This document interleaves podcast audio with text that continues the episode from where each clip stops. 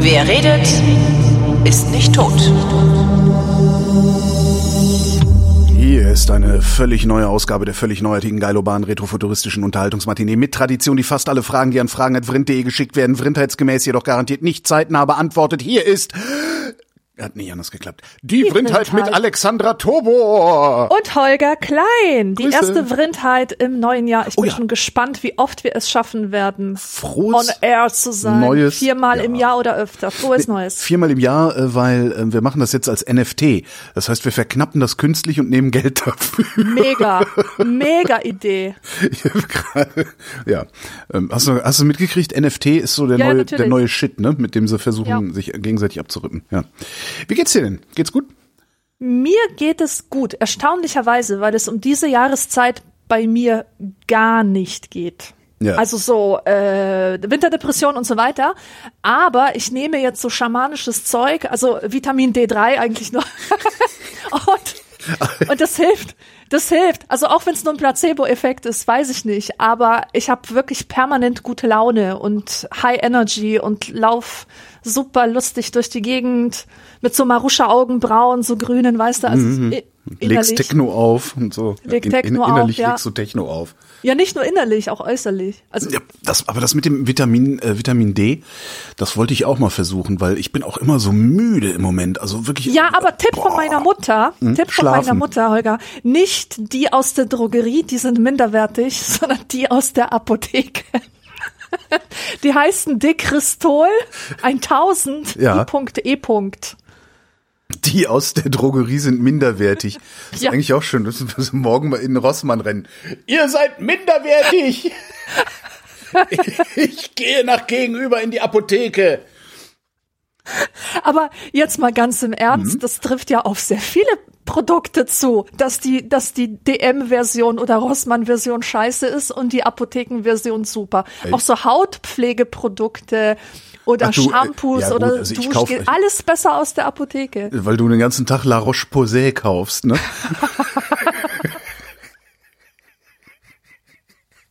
Was allerdings wirklich geiles Zeug ist, muss man ja auch mal sagen.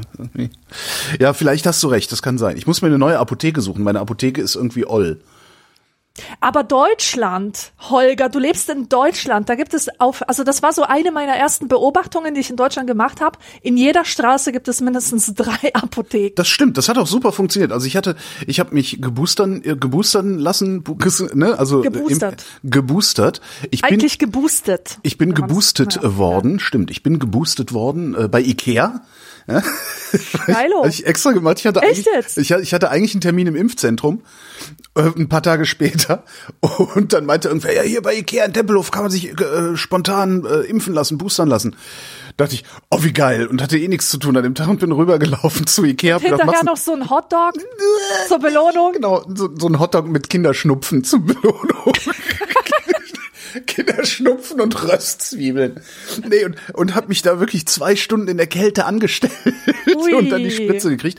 Und jetzt kann ich halt überall erzählen, dass ich bei Ikea geboostert bin, was total super ist. Geboostet. Weißt du, wo ich geboostert bin? Und ich bin im Impfzentrum geboostert, aber an Heiligabend. Es war ein Traum. Cool. Ich bin da um 11 Uhr hingegangen keine Wa Wartezeiten, ja. nix. Einfach durchgelaufen, Impfung gekriegt, ein bisschen Weihnachtsmusik gehört, nach Hause gefahren. Ach cool.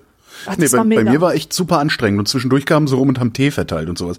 Und dann ja. hatte ich, dann hatte ich halt, sag ich so, krieg ich bei euch denn auch so einen QR-Code? Nee, musst du in der Apotheke holen. Ich so, okay, oh. rüber zur Apotheke. Bei mir in der Apotheke, da ist nie was los, da arbeiten immer fünf Leute. Und die ganze Zeit hängt da ein Schild, dass aus Personalgründen äh, keine Impfzertifikate ausgestellt werden können.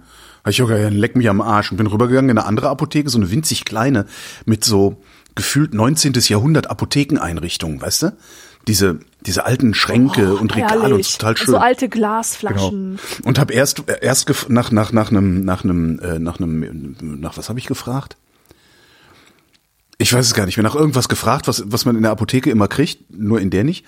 Ähm, äh, haben Sie das und das? Nee, äh, haben wir leider nicht da. So, ja, okay, krieg bei Ihnen ein Impfzertifikat, weil ich habe mich nicht getraut, direkt nach dem Impfzertifikat zu fragen, weil ich dachte, dann schickt ihr mich wieder weg. Aber ja, na jetzt habe ich äh, alles, was ich brauche. Heiligabend ist auch nett. Ja, hätte ich vor allem nie gedacht.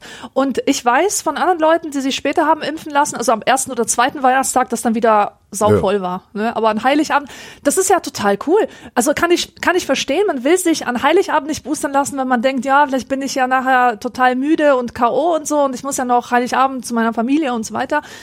Aber ähm, also zumindest bei mir, ich hatte Glück, mir ging es den ganzen Abend lang super gut und erst am hm. ersten Weihnachtstag, wo sowieso nur platt rumliegen angesagt war, oh ja, war ich super. erschöpft und K.O. Nee, ich hatte auch gar nichts irgendwie, oder? Also nee, eigentlich nicht, nur der Arm halt wie üblich wehgetan. Ja. Und dann mal gucken, wie es dann nach dem nächsten Mal ist, weil es gibt ja bestimmt noch ein nächstes Mal, spätestens wenn die das Omikron-Zeug ähm, entwickelt haben und äh, zugelassen haben und so, dann gehen wir da wieder hin. Dann gehen wir, gehen wir jetzt immer wieder. Gehen wir nochmal hin, ne? Ja, ich, mir ist halt auch eigentlich, also ich habe auch äh, kein Problem damit, alle drei Monate hinzurennen, solange ich mir sicher, also dann, solange ich mich sicher fühlen kann, so muss man das sehen, solange ich mich dann sicher fühlen kann, dass ich nicht irgendwann mit einem Schlauch im Hals aufwache, beziehungsweise nicht mehr aufwache. Das ist ja irgendwie ja. das Grauen. Hast, hast, ist es überhaupt äh, bei dir schon angekommen? Hast du überhaupt schon Covid gehabt? Du, das ist krass, weil ich überlege ja vor jeder Sendung, was kann man denn so Smalltalken, ne? Also was sind denn so Themen, die sich anbieten? Und da ist das einzige und erste, was mir in den Kopf gekommen ist, dass ich eigentlich noch kein Corona hatte. Ja, das cool. ist vielleicht bemerkenswert, ein, eine äh, bemerkenswerte Kleinigkeit, die man erzählen kann. Es wundert mich ehrlich gesagt total. Ja, weil du auch im Einzelhandel sehr, arbeitest. Sehr, ne? sehr viele Stunden in diesem scheiß Einzelhandel gearbeitet habe. Mhm. Ich verstehe immer noch nicht, warum Bücher zum täglichen Bedarf gezählt werden. Vor ja. allem nicht nachdem, Baby. nachdem ich jetzt wirklich monatelang das Verhalten der Leute beobachte. Radiomoderatoren gelten zu, zählen zur kritischen Infrastruktur. Darum bin ich ja, sehr früh geimpft worden. Das ist auch völlig albern. Vollkommen absurd. Das ist irgendwie so Lohnansage, die da am Nachmittag ein bisschen heizefeiz man. Er ist kritisch. Ja. Super. Ja, ich war, also ich verstehe es auch nicht. Naja, so, äh, genug Smalltalk? Ja, ne? Ja, auf jeden. Ähm, dann machen wir doch einfach mit den Fragen weiter, weil irgendwann müssen wir ja auch mal in der Gegenwart ankommen. Ist auch nicht mehr so lang, ja. sind nur noch vier Jahre, die wir äh, zurück. Was? Was? März, so, März 2000. Hm? März 2018. Wow, okay, okay kommt gleich was, irgendwas mit Schuld gegenüber seinen Mitbürgern, weil wir hatten die Fragen schon vor Ewigkeiten aussortiert und ich habe mir als Stichpunkt aufgeschrieben, Schuld gegenüber seinen Mitbürgern. Das hast du dir gut aufgeschrieben. Die Frage kommt nämlich von Oliver. Ja. Und der schreibt, ich habe gerade einen interessanten Podcast über das chinesische System zur Kontrolle und Auswertung des Sozialkredits ah. gehört. Es wurde abgeschlossen mit dem Hinweis, dass kein anderes Land die Kontrolle der sozialen Werte so sehr forciert, wie es China tut. Fragen. Was haltet ihr vom Sozialkredit? Gibt es eine Schuld, die der Bürger seinen Mitbürgern gegenüber hat? Und wenn ja, wird diese von den Menschen heute noch wahrgenommen? Sehr schön. Mitten in der Impfkampagne. da, da hat aber jemand, äh, wie ist denn das? Genau. Der Begriff heißt Solidarität, ne? Ja, genau. Ja, natürlich hat der Mensch eine Schuld gegenüber seinen Mitbürgern, vor allem wenn er dumme Dinge tut und sich schuldig macht damit. Das heißt aber, er hat auch dann im Umkehrschluss auch äh, schon eine Verantwortung, schon vorher, ne? Er kann sich nicht rausziehen. Genau. Ja. Das mit diesem Sozialkreditsystem in China, das ist ganz furchtbar, aber ich ertappe mich immer wieder dabei, wie ich dem auch was abgewinnen kann. Ja, sicher. Ich bin auch total äh, Royalistin und so. Ach so, weißt du, ich, ich, da hat doch der Sonneborn mal erzählt, ne? Also hier der äh, für für die für die äh, Dingenspartei, die Partei, die Partei im Europaparlament sagte, ja, nee, äh, ein paar Plätze weiter sitzt ein Typ, der ist Monarchist. Ja, Monarchistin bin ich, das meinte ich eigentlich. Ja, ja. Na, ich kann dem, aber tatsächlich ab und zu ertappe ich mich dabei, wie ich dem was abgewinnen kann. Äh, vor allen Dingen, weil ich ja, das ist ja eins der großen Themen schon immer, äh, immer wenn es mal hier aufkommt. Ich bin ja ein großer Freund von Rücksicht. Ja. Also von Rücksichtnahme so im Alltag. Und die vermisse ich halt zunehmend und jetzt äh, seit Impfkampagne und Maskentragen ja sowieso. Und da denke ich mir manchmal auch wirklich, eigentlich wäre es doch ganz geil, wenn es dafür dann so irgendwo einen roten Reiter auf der Personalakte geben würde. Das wäre schon geil, ja. Andererseits begibst du dich damit auf eine schiefe Bahn, ne? weil wo hörst du denn auf, rote Reiter drauf zu machen? Ne? ja, exakt. Das ist es. Und die Frage ist auch immer, ob der soziale Schaden, der dadurch entsteht, beziehungsweise die Türen, die sich dann für das Üble öffnen, mhm. ob dieses Risiko nicht viel zu groß ist, verglichen mit der Chance, dass die Spinner, die man damit ja ähm, packen will, mhm. ähm, ich meine, die machen ja eh, was sie wollen. Ja, das, das wissen wir ja genau. auch mittlerweile, dass die sich ja. mit dem größten Druck ähm, nicht ändern lassen. Das, das, das schon, ne? Aber der Druck müsste halt so groß sein wie in China. Also es müsste dann halt wirklich sein, so, nee, du darfst nicht mehr Bahn fahren, du darfst nicht mehr Flugzeug fliegen, du kommst aus deiner Stadt überhaupt nicht mehr raus. Und das ist einfach ein derart tiefgehender Eingriff, das kann man eigentlich nicht bringen. Ja, aber dann sagen sie halt, gut, dann fahre ich halt mit dem Fahrrad einfach hier um Block. Genau. Mach ich, die Leute mach ich einen Spaziergang. ja, ja, natürlich. Hauptsache, ich muss mich nicht impfen lassen, damit mir kein Insektenhintern wächst. Ja, ja. Aber wie kriegen wir denn, wie, wie, wie bekommen wir denn diese Solidarität, also diese, diesen Rücksichtsgedanken ähm, oder diesen, diesen Schuld äh, oder was, was wäre das? Eine, eine, ja, Bürger, Mit, Mitbürgerschuld. So, wie, wie bekommst du das in die Leute? Leuten, man müsste den Leuten, glaube ich, meiner Meinung nach, von frühester Kindheit an vermitteln, den Zusammenhang zwischen Freiheit und Verantwortung. Ja. Ich glaube, das ist es. Dass der Freiheitsbegriff von den meisten Menschen sich tatsächlich darin erschöpft, zu denken, ich will mich frei bewegen können, ich will tun, was ich will und ich lasse mir von niemandem etwas vorschreiben. Dieser Freiheitsbegriff mhm. ist einfach total unvollständig. Ja. Ja, ja, das funktioniert ja, der funktioniert nicht. Und ich, ich finde das auch immer wieder total faszinierend, dass ausgerechnet so eine Partei wie die FDP, die sich das ja auf die Fahnen schreibt, ähm, die Partei der Freiheit zu sein, das so missachtet. Also diesen Verantwortungsteil dabei, das finde ich wirklich ja. sehr irritierend. Hier steht noch eine Bonusfrage. Wie seht ihr die privaten sozialen Netzwerke im Vergleich dazu? Sind Facebook, Jodel, Twitter und kennst du Jodel? Jodel? Äh, ist auch so ein soziales Netzwerk. Habe ich irgendwann mal auf dem Handy gehabt, habe ich dann aber wieder gelöscht. Das ist irgendwie so, ich habe das auch nicht so 100% verstanden. Das war so ein Ding, das im Wesentlichen in deinem regionalen Umfeld funktioniert, je nachdem, wo du gerade bist. Also wenn ich bei dir in Augsburg wäre, äh, würde ich halt lauter Augsburg-Nachrichten kriegen. Äh, Ach sowas, aha. Also, und ja, und da sind halt sehr viele Studenten unterwegs, die okay. komische Sachen schreiben, wie Studenten halt so sind. Wie, wie findest du die privaten Netzwerke? Weil ähm, sind das nicht ebenso, äh, ist das dann nicht ebenso, dass der Staat dass nicht der Staat, also im Sinne, im Idealfall das Volk, sondern private Unternehmer die Werte festlegen. Finde ich ja nicht. Weil ich bin ja nicht gezwungen, bei Twitter mitzumachen. Äh, ja, und die legen auch nicht die Werte fest. Naja, schon irgendwie, das, ne? Also jetzt. Also die bieten dir die Struktur. Und was sie machen ist, dass, ja, ja, okay. Ich sie sagen hier, Desinformation zurück, im, was ich gesagt habe. Desinformation vor einer Wahl ist verboten, du fliegst jetzt raus. Ja. Aber das finde ich nicht so problematisch, weil die greifen halt nicht wirklich in mein Leben ein. Die greifen halt in ein bisschen meiner Wahlfreiheit ein, dass ich da halt was hinschreiben kann. Ach, Social Media wird komplett überbewertet. Allein Twitter wird vielleicht von zwei Prozent der Weltbevölkerung äh, genutzt. Ja, nobody cares, was Twitter meint. Die Leute, die sich in Twitter bewegen, denken zwar, das sei die Welt, dass ihre Themen relevant seien und dass sie die Weisheit mit Löffeln gefressen haben. Aber wenn man sich umsieht und umhört auf der Straße, in der Stadt, in der Nachbarschaft, in der Familie, im Bekanntenkreis, nicht netzaffin, wird man feststellen, dass es eine komplett abgehobene, eine ganz andere Welt ist, es nach Klar. ganz anderen Prinzipien funktioniert. Ja. Ja, du hast dich da komplett verabschiedet von, ne? Das komplett. Ist, das finde ich ganz interessant. Ich traue mich das ja nicht zu tun, weil da ja halt auch, äh, äh ich, ich unterstelle, dass dann ein Großteil der Hörerschaft auch ist und äh, ich dann für die da wieder erreichbar bin auf, auf irgendeine Ja, Weise. Äh, und weißt, natürlich ich habe mal eine ähm, Analyse gemacht, eine ja. Kosten-Nutzen-Analyse. Ich habe mir einfach aufgeschrieben, welche Kontakte sind zum Beispiel, also damals habe ich mit Facebook angefangen, dass ich das gedingst ge, äh, habe, äh, mhm. gelöscht habe. Und ähm, also mein Facebook-Account, weil mir irgendein nerviger Hörer mal geschrieben hat, ich hätte gesagt, ich hätte Facebook gelöscht, das hätte er ja so wahnsinnig witzig gefunden. Weißt du, die Plattform. Ja. Also, ich weiß. Wir hatten auch mal vor Jahren, hatten wir im Sender mal eine Mail, da, da stand auch, äh, sehr geehrte Damen und Herren, von, von, äh, aus bla Wartungsgründen muss das Internet von dann und dann bis dann, dann abgeschaltet ja. werden. Und wir alle so, hey, Respekt. ja, also auf jeden Fall mein Facebook-Account. Ich habe eine, eine Kosten-Nutzen-Liste gemacht und habe aufgeschrieben, welche schönen Kontakte sind dabei entstanden, Freundschaften, Aufträge, irgendwelche beruflichen Sachen, die, ähm, die mir Vorteil verschafft haben, versus wie viel Kummer hat es mir bereitet, wie viel mhm. Zeit hat es mir gestohlen, etc. pp. Und es kam raus, dass der Gewinn, den ich dadurch habe, so gering ist, dass sich der ganze Aufwand, die ganze Mühe, die ich reinstecke und die Nerven, die ich dadurch verliere, dass das sich überhaupt nicht lohnt. Ja.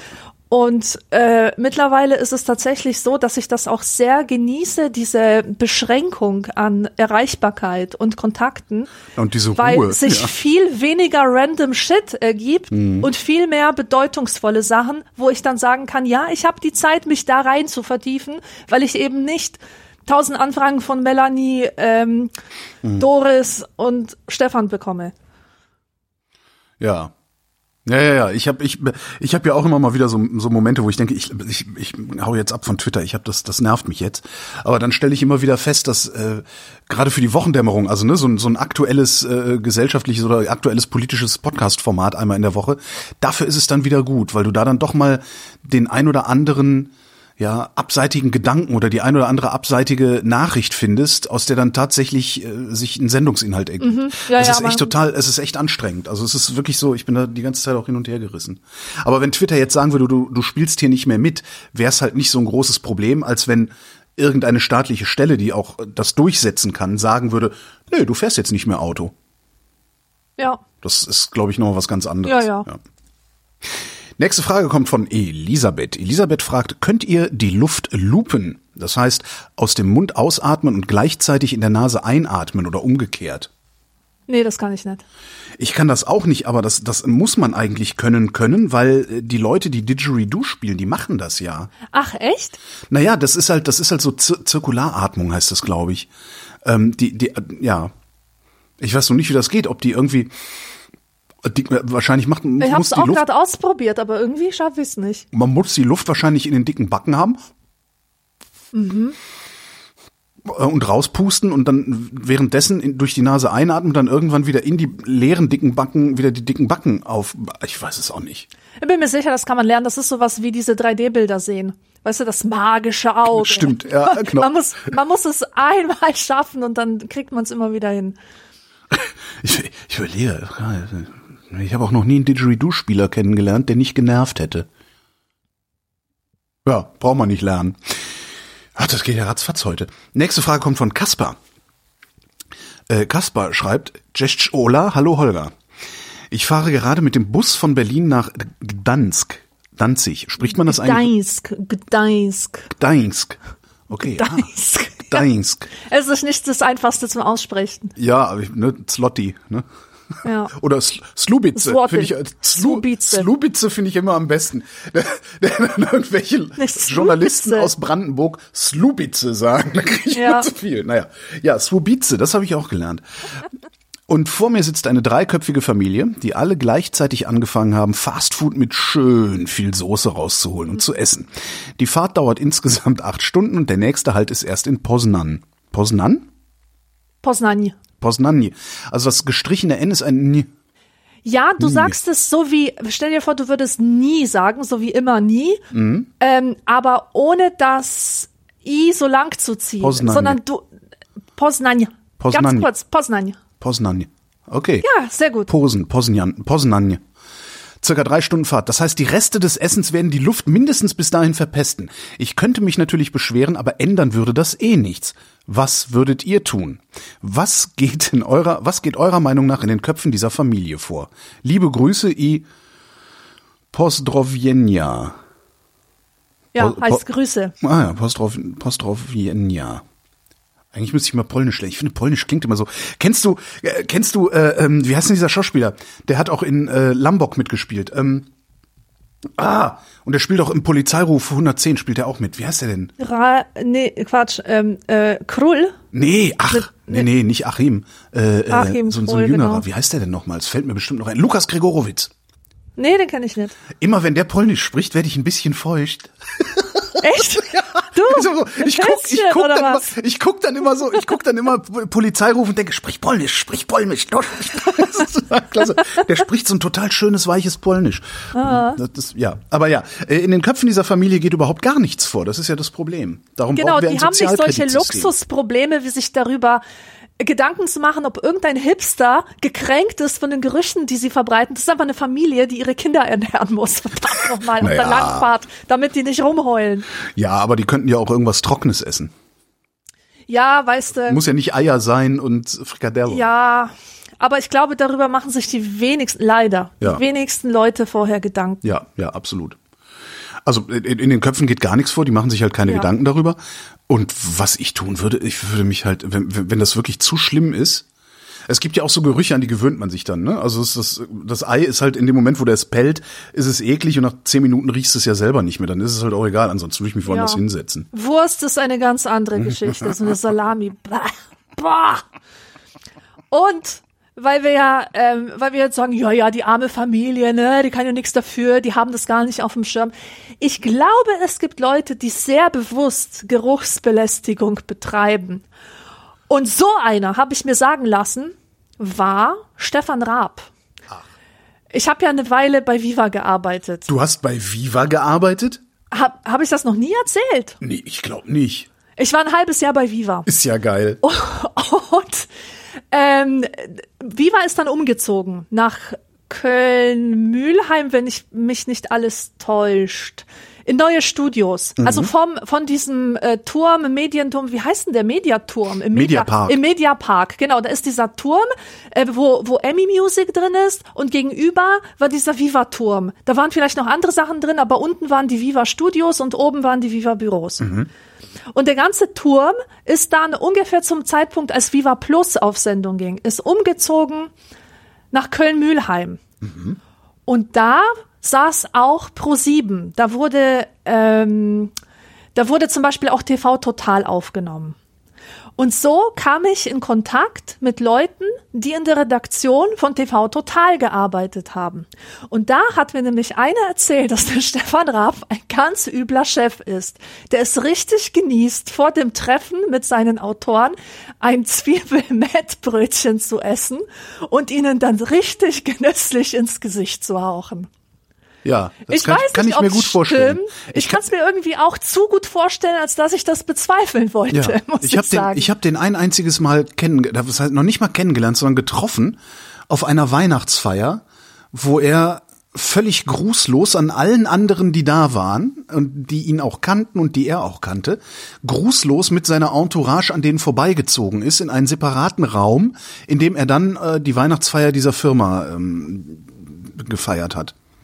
Jetzt, also das war, und auf der gleichen Weihnachtsfeier habe ich Thomas Anders kennengelernt. Oh, geil. Ein unglaublich netter Mann. Ich wusste, Aber dass du das sagen würdest. Das ist einer der immer, nettesten, nett ist. das ist einer der nettesten Prominenten, die ich je in meinem Leben kennengelernt habe. Und das ist noch nicht mal einer der nettesten Prominenten, sondern es ist einer der nettesten Menschen, die ich je in meinem Leben kennengelernt habe. Das glaube ich sofort. Unfassbar. Das war, das war so toll. Ich habe den ganzen Abend da mit Thomas anders gestanden und geratscht. Das war, das war wirklich absolut toll. Also habe ich wirklich, das, ich denke, das ist fast 20 Jahre her. Das ist ja fast 20 Jahre her. Und mhm. ich denke heute noch, mit Thomas Anders wäre ich gerne befreundet. Aber wie geil, ne? Dass ausgerechnet der mit Dieter Bohlen. Stimmt. What? Stimmt. Und dann gab's doch irgendwann auch mal die Geschichte, dass ähm, da war dann Modern Talking schon getrennt und Thomas Anders hat ja weitergemacht als Sänger und auch, auch damit mhm. auch damit recht erfolgreich. Und dann ist er irgendwie nach nach USA oder Kanada oder so eingeladen worden als als Modern Talking und hat dann wohl zurückgemeldet, ja, aber das ist halt Dieter Bohlen äh, will nicht mit. So. Und dann mhm. kam wohl als Rückmeldung, dass es ihm vollkommen egal ist, mit welchem Gitarristen er anreisen würde. Woraufhin Stefan Raab dann, glaube ich, auch wieder wochenlang der Gitarrist von Dieter Bo äh, der Gitarrist von Thomas Anders zu Dieter Bohlen gesagt hat. oh Gott. Halt, oh Mann, ey, das ist so Fernsehen der 90er, eine ganz, ganz unangenehme Angelegenheit. Naja. Äh, die, haben wir die Frage? Natürlich, wir beantworten ja jede Frage. Die nächste kommt von Simone. Esst ihr lieber Raclette oder Fondue? Und je nachdem, wie ihr euch entscheidet, was muss rein bzw. drauf? Was esst ihr dazu? Also ich komme ja überhaupt nicht aus dieser Ecke. Jetzt ich habe das erst Raclette. in Deutschland kennengelernt. Ja, Raclette, ne? Ja, der alte Witz. Also Raclette ist für mich, für die, die neu zugeschaltet haben, oder die, das ist für mich ein ostdeutscher Mädchenname und kein Gericht. Und das, du formulierst das falsch. Das, das könnte ich auch so formulieren und das würde funktionieren. Aber viel schöner ist ja, dass du wirklich gedacht hast, dass das so ist, bevor du wusstest, was es ist. Das finde ich, ich, grandios. Genau. Ja, so ist Ach. es. Ich kannte das nicht und ich dachte tatsächlich, es handelte sich um einen ostdeutschen Vornamen. Aber Ähm, Raclette finde ich komplett bescheuert. Also ich habe das ich finde es irgendwie, das ist so viel Aufwand, so viel Rumgetue für so wenig Effekt. Da finde ich Fondue schon sehr viel besser. Ich kenne aber nur Käsefondue. Mhm. Und ich habe selber auch vielleicht ein bis zweimal im Leben gegessen. Und ich finde es so toll, weil ich stelle mir dann so eine ähm, Hüttenatmosphäre vor und draußen Schnee und so ein kleiner Bernardiner mit Fässchen um den Hals läuft herum. Aus welcher Werbung Fondue. hast du das denn? Du also. wüsste ich auch gern. Das ist auf jeden Fall das sind die Bilder in meinem Kopf zu Fondue und das finde ich eigentlich ganz ähm, gemütlich. Ja, Fondue finde ich auch geiler. Also vor allen Dingen Käsefondue, Fleischfondue finde ich irgendwie, weiß ich nicht, ist aus meiner Wahrnehmung und aus meinem Alltag verschwunden. Käsefondue finde ich richtig geil. Wir waren in, im Herbst, waren wir in der Schweiz, Freunde besuchen, in Luzern. Und die haben Käsefondue gemacht. Und seitdem finde ich Käsefondue umso geiler. Mm. Weil die mhm. wissen halt, wie es geht. Ja. Also die, die haben dann auch das richtige Werkzeug und die haben den richtigen Käse und die richtigen Beilagen und so. Also da, da was gab's denn da alles noch dazu? Ich weiß gar nicht mehr. Lauter so Pickles irgendwie Zeugs lag darum und sowas. Und Raclette ist halt, also ich finde halt dieses Familienraclette total scheiße mit den Fännchen. Da kann man auch Spaß mit haben, ne? Käse mit Käse überbacken und das dann mit Käse überbacken. Und, aber das mit diesen Fännchen und, und was ich aber gelernt habe erst kürzlich ist, man kann Schweizerinnen und Schweizer komplett aus der Fassung bringen, wenn man in diesen Pfännchen irgendetwas anderes schmilzt als den Käse. Und der Deutsche, der haut da ja immer dann irgendwie Kartoffeln, Speck, Paprika, also alles in das Pfännchen dann eine Scheibe Käse drüber und dann das Ding unter den Grill. Und das ist falsch. Ja, genau. Das ja, genau. Falsch. So kenne ich das halt auch. Ja, aber das, das sieht ist auch halt, scheiße aus. Ja, aber und es ist falsch. Also du wirst dafür in der Schweiz wirst du dafür dann gehängt. Ja. Und Raclette ist halt dann geil. Da musst du mal gucken, ob du das findest. Es ist ja nicht dieses Fännchen Raclette, sondern Raclette ist halt der, der aufgeheizte Käse. Und es gibt hier im äh, in Friedrichshain in Berlin gibt's so einen, so einen Wochenmarkt auf dem Boxhagener Platz. Und da steht immer ein Schweizer, der hat so ein Gerät. Tja, wie erkläre ich das? Da ist also so ein halber Käse eingespannt, also wirklich so richtig so ein Halbmond, ne, Käse. Ja. Äh, auf, auf so einem, so einem, den kannst du so kippen, der ist so eingespannt, liegt horizontal mit der Schnittfläche und da drüber ist über die gesamte Breite des Käses so ein, in, in, der, in der Küche heißt so ein Ding Salamander, also so ein, ja, so ein Grill eigentlich, so ein Grillstab-Gedöns. So, und das heißt, da ist so ein halber Käse aufgeschnitten. Über der Schnittfläche, Fläche, Fläche, über der Schnittfläche wird der, wird der, genau, also, du, das ist, du bekommst von mir jetzt, kommst, bekommst von mir eine Händlerkarte. ähm, und der, der wird dann halt äh, von oben so richtig schön äh, angestrahlt und geschmolzen und bla. Und wenn der genug geschmolzen ist, kippt der diesen halben Käse zur Seite und streicht diesen geschmolzenen äh, oberen Zentimeter so runter auf eine Scheibe Brot, auf eine geröstete. Und mhm. dann ist Raclette wieder geil. Okay. Und sowas hätte ich mir fast mal gekauft, so eine Vorrichtung. Aber hab dann auch gedacht, nee, Holger, hör auf. das ist ein bisschen Blödsinn. Das stellst du oben auf den Schrank neben den Sandwich-Toaster. Ne? Ja, ja, Sandwich-Toaster ist ja echt der Klassiker von Geräten, die man sich kauft und die man dann einmal im Jahr, wenn es mhm. hochkommt, rausholt. Genau, und dann will man verschenken und dann will ihn keiner haben, weil alle haben schon einen. Ja. Ja. Nächste Frage kommt von Sebastian. Wer legt den Warentrenner aufs Kassenband? Hinter die eigenen Waren oder davor? Ich, ich lege ja gerne gar keinen Warentrenner aufs Band und beobachte dann die steigende Nervosität bei den anderen Kunden. Ich mache das auch. Manche hey, entwickeln diese aber, aber leider bis zum Schluss geil. nicht und meine eigene Nervosität gewinnt.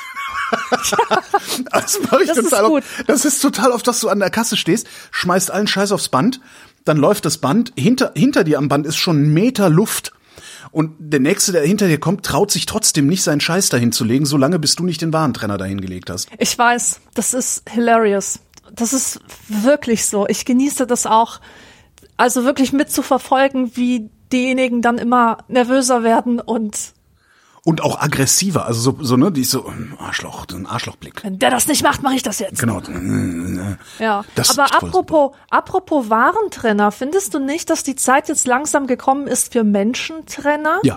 Weil seit seit Corona allen ein Begriff ist, vermisse ich das Abstand halten an der Kasse.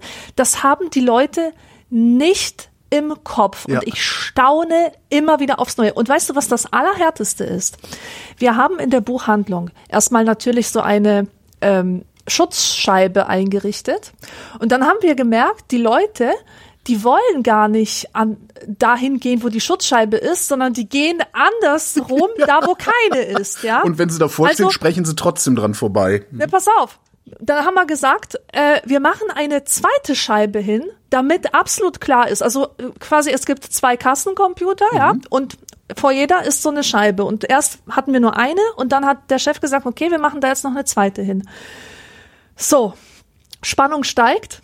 Was die Leute jetzt machen, die gehen um diese Scheibe herum, um mir ganz nah sein zu können. Dann bringen sie ihren Wunsch hervor, indem sie die Maske kurz runterziehen, Ey. damit ich sie ja auch höre.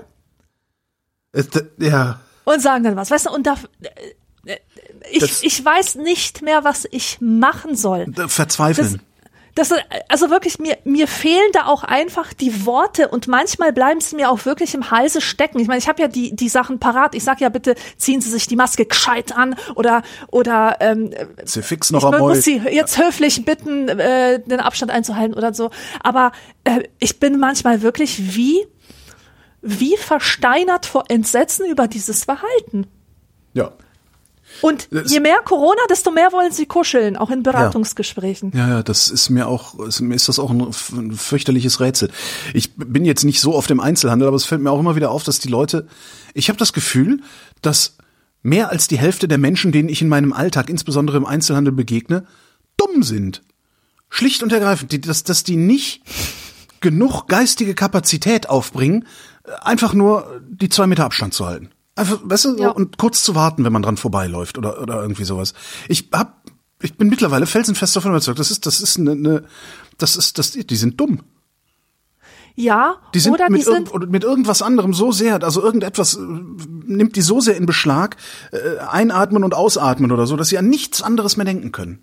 Also Mir kommen die immer so autopilotmäßig vor. Weißt du, also so wie Tagträumer. Die sind halt mit irgendwas so beschäftigt, dass sie dass sie nicht hinkriegen hm. zu checken, ah, ich bin jetzt hier in einem Laden, jetzt muss ich meine Maske rausholen und das ist auch okay, das ist mir auch schon passiert. Und zwar, mir ist es auch passiert. Und zwar im Sommer 2020 ist mir das passiert. Als das noch alles genau. neu war und als da bin ich im, ja, im, im Sommer, Urlaub, in, in, im, im Urlaub, strahlend blauer Himmel, äh, kaum ein Mensch war da, äh, ein, ein Laden hat, äh, ein Weingeschäft äh, war da und ich dachte, ach Wein, können wir auch noch mal holen und renn so in den Laden rein. Da ist mir das passiert. Das, das war das einzige Mal. Aber jetzt müsste das doch, das muss doch in Fleisch und Blut übergegangen sein. Eigentlich müssten wir alle in einem Zustand sein, wo es uns komisch vorkommt, ohne Maske im Einzelhandel unterwegs ja, zu sein. Ja, genau. Das Gegenteil ist der Fall, oder? Ja. Ja, leider, leider muss man das so sagen. Ich meine, es gibt viele Leute, die tatsächlich dazugelernt haben, aber es ist immer noch nicht so, wie es hätte ja. laufen sollen. Ja, und das Schlimme naja, ist halt, egal. sie entlernen das dann auch sehr schnell wieder, wenn es irgendwann mal tatsächlich vorbei sein sollte. Ja. Und dann, dann ich, ich habe mir eigentlich nämlich fest vorgenommen, äh, immer wenn ich im öffentlichen Personennahverkehr unterwegs bin, auch in Zukunft immer eine Maske zu tragen. Weil ich glaube, dass die, die meisten Erkältungskrankheiten, die ich mir bisher so eingefangen habe, habe ich mir im öffentlichen Personennahverkehr und im Büro beziehungsweise ich Studio bin mir ganz eingefangen. sicher, das ist immer Bahnfahren. Ja, jedes Mal, ich, ich werde super selten krank, aber in den letzten zehn Jahren oder so, jedes Mal, wenn ich krank war, konnte ich sicher sagen, ich bin viel mit Straßenbahnen gefahren. Mhm.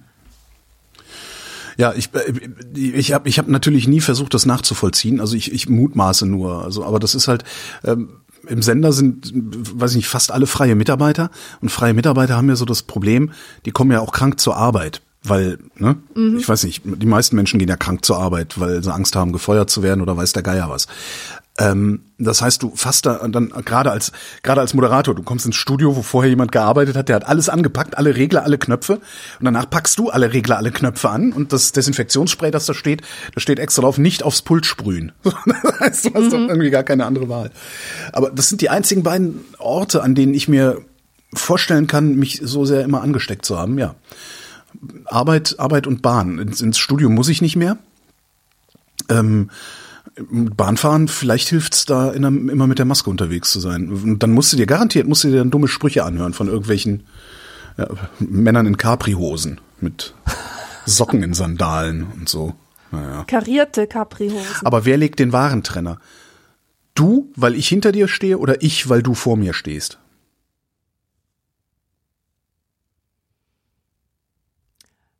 Also eigentlich, also ich persönlich, ich lege den Warentrenner hinter dich. Hinter mich, ja. Ja, mache ich. Wenn ich das mache, mache ich das auch. Äh, alleine schon einfach der, der, der Menschen an der Kasse wegen, weil der Warentrenner ist, äh, wenn ich genau. das, wenn ich das genau. verstanden habe, ist das auch genau das Ding, was diese Lichtschranke auslöst ähm, mit den ja weil sonst läuft dieses Kassenband irgendwie immer weiter. Und mhm. ich glaube, wenn wenn wenn wenn da nichts ist, dann hört es auf zu laufen oder wenn da was ist, hört nee, wenn da wenn da was ist, hört es auf zu laufen, so. Ja. Die lösen das dann irgendwie aus mit ihrem Pedal und dann läuft es los und ja, nee, das ja. Aber macht halt schon Spaß, dann, äh, ein bisschen zu warten mit dem, mit dem Hakentrainer. Der Daniel wüsste gerne. Zuerst Wasser, dann Zahnpasta oder besser andersherum? Äh, erst Zahnpasta, dann Wasser. Wieso? Weiß ich nicht. Ich habe es mir einfach so angewöhnt. Ja, ich dann, verdünne die Zahnpasta mit dem Wasser. Ja, dann ist das auch richtig so. So. Was interessant ist, ist, ähm, dass, wie, das ist dir mal aufgefallen, wie viel Zahnpasta Leute auf so normale jetzt nicht, also ich habe so eine Elektrozahnbürste mit so einem kleinen runden Köpfchen, da ist das nicht, weil da passt nicht so viel drauf, aber wie viel Zahnpasta man auf, wenn man so eine lange normale Zahnbürste hat? Ja, dass man mega. immer so eine Riesenwurst drauflegt, obwohl das eigentlich vollkommen Fall. überflüssig ist. Aber im Werbefernsehen machen die das immer so. Exakt. Ich habe, also ich komme mit elektrischen Zahnbürsten irgendwie nicht zurecht und deswegen habe ich eine normale Zahnbürste und ich hau mir da auch immer wieder Zahnpasta drauf ohne Ende. Und seit ein paar Jahren habe ich ein Problem. Und zwar, ich trage oft so schwarze Shirts oder so oder einfach dunkle Sachen. Mhm. Und wenn ich dann ähm, das mit dem Wasser ausspüle und ins Waschbecken spucke, dann ist nachher mein ganzes T-Shirt voll mit weißen Zahnpasta. Das geht auch nicht weg. Man kann das auch nicht wegmachen. Ich Boah, das nervt so. Und weißt du, mir ist das, ich vergesse jedes Mal, mir das halt auszuziehen zum Zähneputzen. Mhm. Ähm, und dann habe ich halt ständig diese besudelte Kleidung. Und ich frage mich, ob es da nicht sowas geben kann. Als ich noch in Marburg studiert habe, da bin ich irgendwann mal über sowas gestoßen. Das nannte sich, oder vielleicht nannten nur meine Freundin und ich das so, Rahmenspritzschutz. Das war ein japanisches Produkt oder ein koreanisches, keine Ahnung, äh, zum, zum Schlürfen von Rahmen. Aha. Stell dir vor, so eine Art Tütü aus Gummi, dass man sich über das Gesicht zieht, so dass man aussieht wie eine kleine Sonne.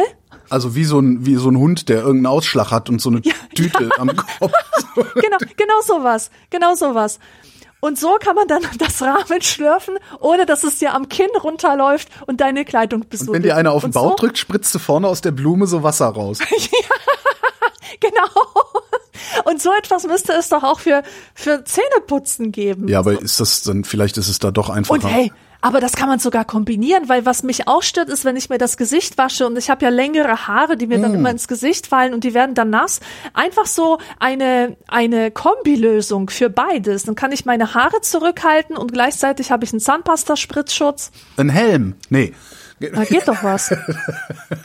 ein Helm und so eine Plastik-Face-Shield, so ein Corona-Face-Shield-Ding sie. Ja. Ich habe ja, aber mit der elektrischen Zahnbürste nicht zurechtkommen, ist ja unangenehm. Ich muss die mittlerweile benutzen, weil ich neige zu Parodontitis. Und mhm. ähm, wenn ich wenn ich eine normale Zahnbürste benutze, äh, kriege ich irgendwann Zahnfleischbluten. Das ist echt ja, furchtbar. Ja, ich muss Interdentalbürstchen ah. nehmen, weißt du, für für die hauseigene mhm. Gulaschproduktion. ja. und ähm, da habe ich auch das Problem, dass der der Draht der der, der knickt immer ab und mhm. dann ist das Ding unbrauchbar und dann muss ich's und ich habe so eine, ich habe eine neue Dein Zahn Problem halt. Ich habe eine neue Zahnpasta, fällt mir auf, die auch äh, ganz, also die tatsächlich mein mein Parodontitis-Problem, äh, mit der ich das besser in den Griff kriege als mit jeder anderen Zahnpasta, hätte ich auch nicht gedacht. Ist unfassbar teuer, kostet fünf Euro die die Tube. Heißt Paro Parodontax, glaube ich, hieß die. Ja. Und ich habe die in extra frisch. Ja, also die gibt's in normal und in extra frisch. Und mhm. in extra frisch schmeckt die schon, als hättest du irgendwas Totes im Mund gehabt. Und ich, ich denke mal, wie mag das, wie mag das schmecken, wenn es nicht extra frisch ist?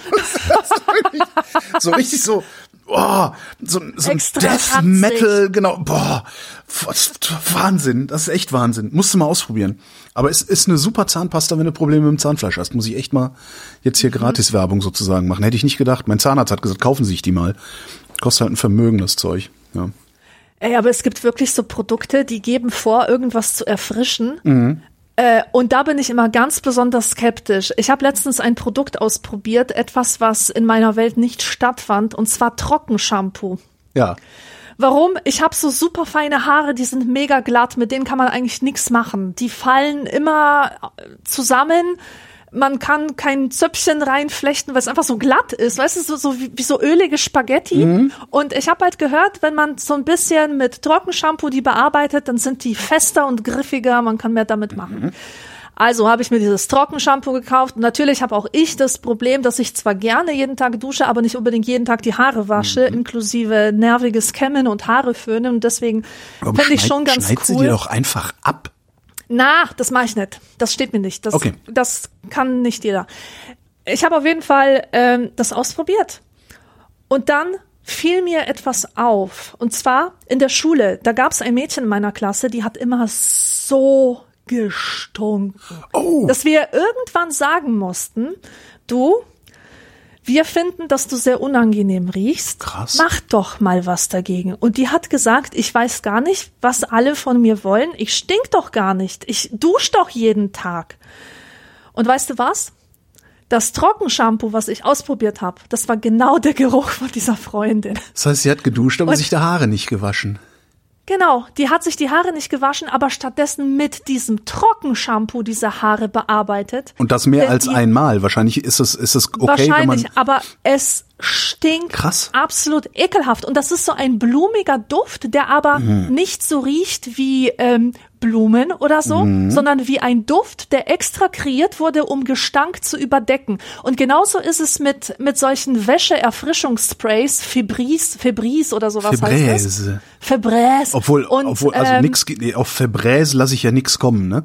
Und Klospray und so. Also all, all, all diese Düfte in Anführungsstrichen, die haben schon so einen krassen ja. Eigengestank, dass es mich wirklich wundert. Ich hatte mal, ich habe mal eine Sendung gemacht über Turnschuhe und da hat damals unser Promo äh, Verantwortlicher hat gesagt, äh, ich organisiere euch einen Karton Febreze, könnt ihr verlosen. dann haben wir und hat jeder, jeder angerufen und über Tonschuhe geredet hat, dem haben wir eine Flasche Febreze geschenkt. Und das Zeug macht aber wirklich diesen Tonschuhgeruch. Äh, ne? Das ist ja so, eigentlich so Fußgeruch ist recht selten, aber wenn ein Schuh mal angefangen hat, diesen Geruch abzugeben oder anzunehmen, kriegst du ihn nie wieder da weg. Außer mit diesem Spray. Das war wirklich faszinierend. Ah, und das echt? hat hinterher auch nicht nach Blümchen gerochen oder so, sondern dieser Schuh hat einfach nicht mehr nach Schweißfuß gerochen. Da, also hm. gib dem mal eine Chance vielleicht nochmal. Also da sind irgendwie, ist das total faszinierend. Ja, und sonst so Wäscheduft ist ja sowieso, das ist ja so Poor Man's Eau de Toilette. Ne? Diese, also ja. da kriege ich ja regelmäßig zu viel, wenn ich unterwegs bin und die Leute nach Lenore stinken als, ja, äh, nee, das geht, finde ich, geht gar nicht. Ja. Leute benutzt, wenn ihr Weichspüler benutzt, nehmt welchen, der nicht riecht. Das gibt's. Ja, aber viele Gerüche lassen sich nicht entfernen. Also mit diesem Fibre, wie heißt es? Fibres. Fibres. Fibres. Fibres. Äh, Fibers. Fibers. Egal. Also ich, ich habe mit, mit Fibers habe ich immer meine voll gerauchten Vorhänge Nein, eingesprüht, als ich noch geraucht habe. Aber das hat natürlich nicht funktioniert. Natürlich nicht.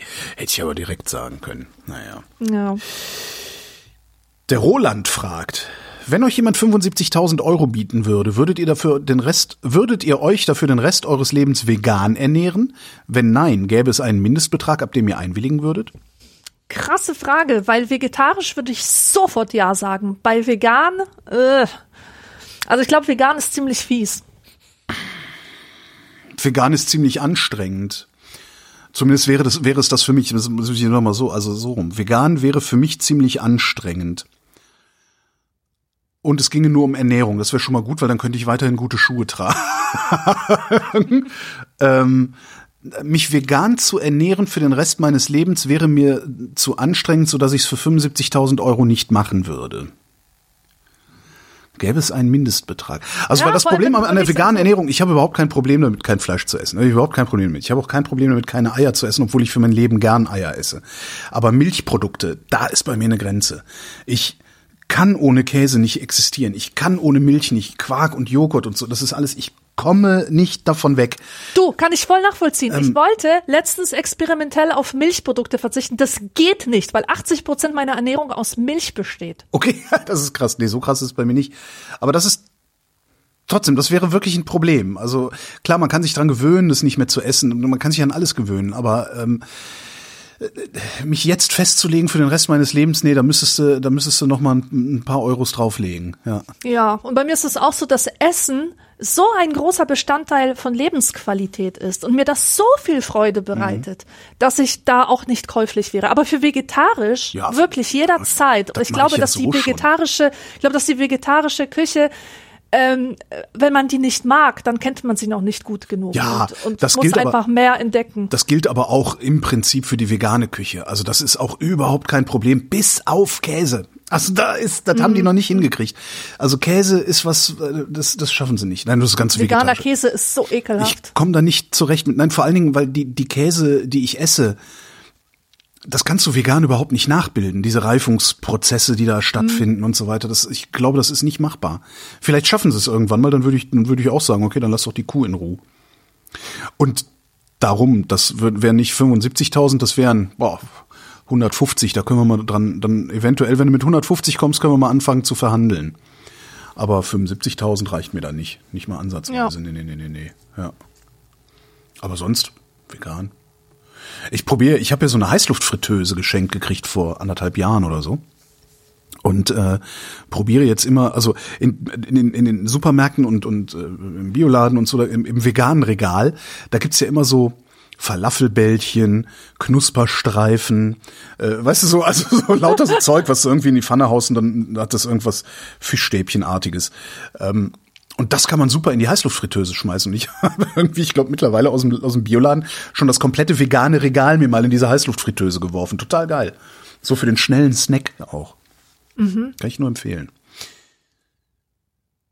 Robert schreibt, die ersten Podcasts, die ich gehört habe, waren Radiosendungen bekannter Radiomoderatoren meistens Interviews mit Schauspielern, Politikern und so weiter. Nachdem ich aber einige dieser Sendungen gehört habe, sind mir immer die gleichen Schemata aufgefallen, nach, diese, nach denen diese Sendungen beziehungsweise auch die Fragestellung ablaufen. Irgendwann konnte ich diesen Scheiß nicht mehr hören, weil ich genau wusste, was kommen wird. Warum passiert mir das bei Holgis Sendungen nicht? Also gar nicht. Warum kann er mich immer noch hören? Was mache ich anders? Das gilt auch für Alexandra, aber Holgi produziert halt mehr Sendungen. Was machen wir anders, Alexandra? Einfach, wir machen einfach so, wie wir uns fühlen, was uns Spaß macht. Und wir gehen eben nicht nach Schema F vor. Wir sind einfach nicht seriös. genau, wir sind nicht seriös. Genau, wir sind keine Profis. Ähm, ich glaube, der, was heißt Trick? Die, wenn ich jemanden interviewe zu irgendeinem Thema, dann mache ich das, weil mich das interessiert und nicht, weil ich glaube, dass das die Hörerschaft interessieren könnte. Ja, oder weil du so einen Promozettel gekriegt hast. Oder weil ich einen Promozettel gekriegt habe. Und selbst ja. da, selbst da, wo ich ähm, mir die Gesprächspartnerinnen und die Themen nicht aussuchen kann, selbst da gehe ich immer hin. Also bisher habe ich auch immer das Glück gehabt, dass es mich tatsächlich interessiert hat, dass ich tatsächlich gedacht habe, ach, da, also ich habe ich hab mit, mit bestimmt in meinem Leben mit zehn Braumeistern und Braumeisterinnen geredet. Ja, das heißt, eigentlich müsste ich alles übers Bierbrauen. Eigentlich müsste ich selber Sendungen über Bierbrauen machen können.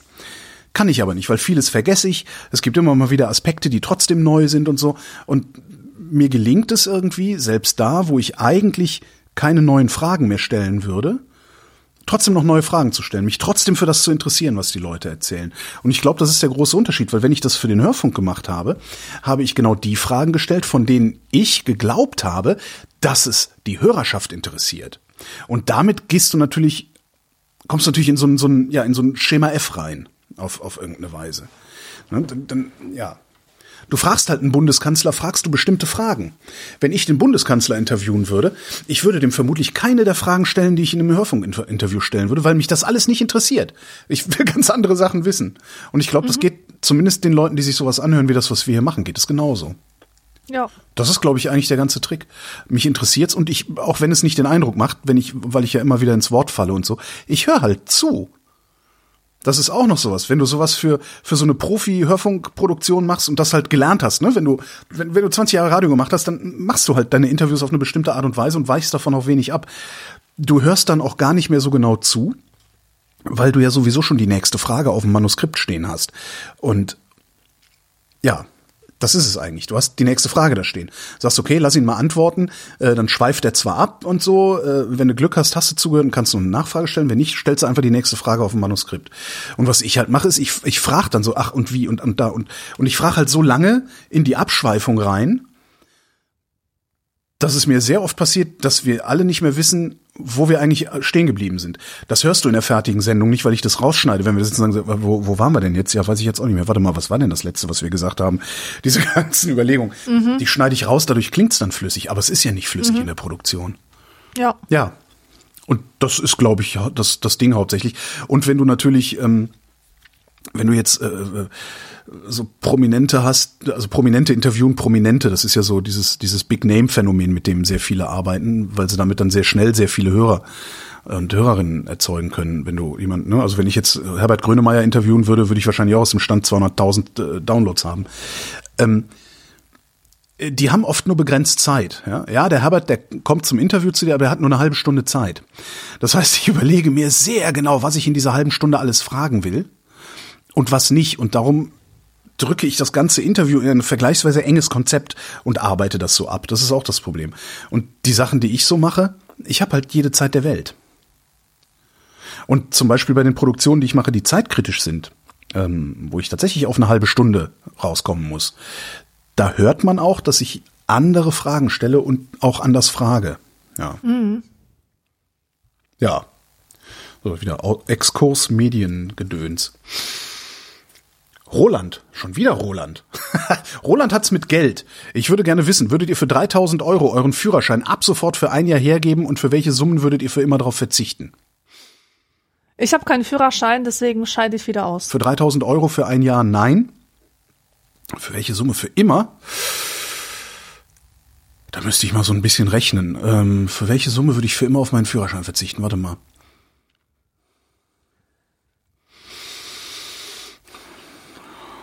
100, 120.000 Euro. 120? Ja. 150.000. Für 150.000 Euro verzichte ich den Rest meines Lebens auf den Führerschein. Hm. Wie komme ich da drauf, willst du wissen? Wenn nicht, sage ich nee. nicht. Nee? Okay. nee. nee dann sage ich nicht. Aber 150.000 Euro, äh, ja, wer mir die gibt, kriegt meinen Führerschein. Die nächste Frage kommt von Adi. Es sollte Mitte Oktober 2018 sein. Ist es aber nicht, es ist Januar 2022. Wie bitte? Das sind ja wirklich vier Jahre. Tja. Na, die Frage ist von April, aber Adi hat sich eingebildet, wir, wären schnell. Äh, wo sind wir denn hier? Es sollte Mitte Oktober 2018 sein. Vor einem Jahr hast du mehrfach begeistert vom Early Retirement gesprochen. Ach Gott, so lange ist das her? Was sind deine bisherigen Erfahrungen damit? Welche Umstellungen hast du tatsächlich durchgezogen? Gab es große Einschnitte oder Änderungen in deinem Alltag? Das geht ja nur an mich, die Frage ist ja auch blöd, ne? Ja, ziemlich. Ja. Also Early Retirement kann ich nur sagen, wäre nichts für mich. Ich werde so lange arbeiten, wie ich nur kann. Es geht aber beim Early Retirement nicht darum, nicht arbeiten zu gehen. Ach so. Sondern beim Early Retirement, die, natürlich ist die Idee, dass du, dass du so viel sogenanntes passives Einkommen hast, dass du nicht mehr arbeiten gehen musst. Und das musst ist dieser Punkt. Ach so, dass du finanziell nicht mehr dazu das gezwungen ist, genau, bist. Finanzielle aber Unabhängigkeit. Was du dann machst, okay. Ob du dann jetzt, ob du sagst so, ich studiere jetzt den Rest meines Lebens äh, irgendwelchen kruden Kram, den, den, den keiner braucht, oder ob du weiter irgendwo deinen ganz normalen Job machst, ist egal. Das, das Interessante an dieser Idee ist, ähm, dass du irgendwann genügend, äh, ja, fuck you money hast, dass dein Chef nicht mehr sagen kann, äh, dass dein Chef dich nicht mehr zwingen kann. Du musst bestimmte mhm. Dinge nicht mehr tun. So. Ähm, ich habe äh, das, das, das schaffe ich nicht, kann ich einfach nur sagen. Also ich verdiene zwar gut, also ich habe auch in, auch in diesen vier Jahren sehr gutes Einkommen gehabt, aber ähm, ich bin zu alt, um Early Retirement irgendwie hinzukriegen. Ich bin jetzt 52, bis ich so viel Geld zusammen habe, dass ich aus diesem Vermögen hinreichend passives Einkommen generieren kann, werde ich das müssen, weil dann bin ich in Rente. Mhm. Das heißt, mit sowas muss man früher anfangen oder signifikant höheres Einkommen haben, als ich habe. Aber das geht schon, wenn du es schaffst, irgendwie eine halbe, musst du dir vorstellen, eine halbe Million äh, auf der hohen Kante zu haben, wenn du es irgendwie hinkriegst. Ähm, und davon, also das in, es gibt dann so, ne, in Aktienfonds anlegen und so und die renditieren im Schnitt mit sieben Prozent über einen langen Zeitraum, so dass du jedes Jahr vier Prozent davon nehmen kannst, ohne dass dein Kapitalstock verschwindet. Das hieße, du könntest jedes Jahr 20.000 Euro einfach aus deinem Vermögen nehmen ohne dass dein Kapital schrumpft. Und das ist hinreichend Kohle zu sagen, nee, ich mache deinen Job nicht, Chef. Ja. ja.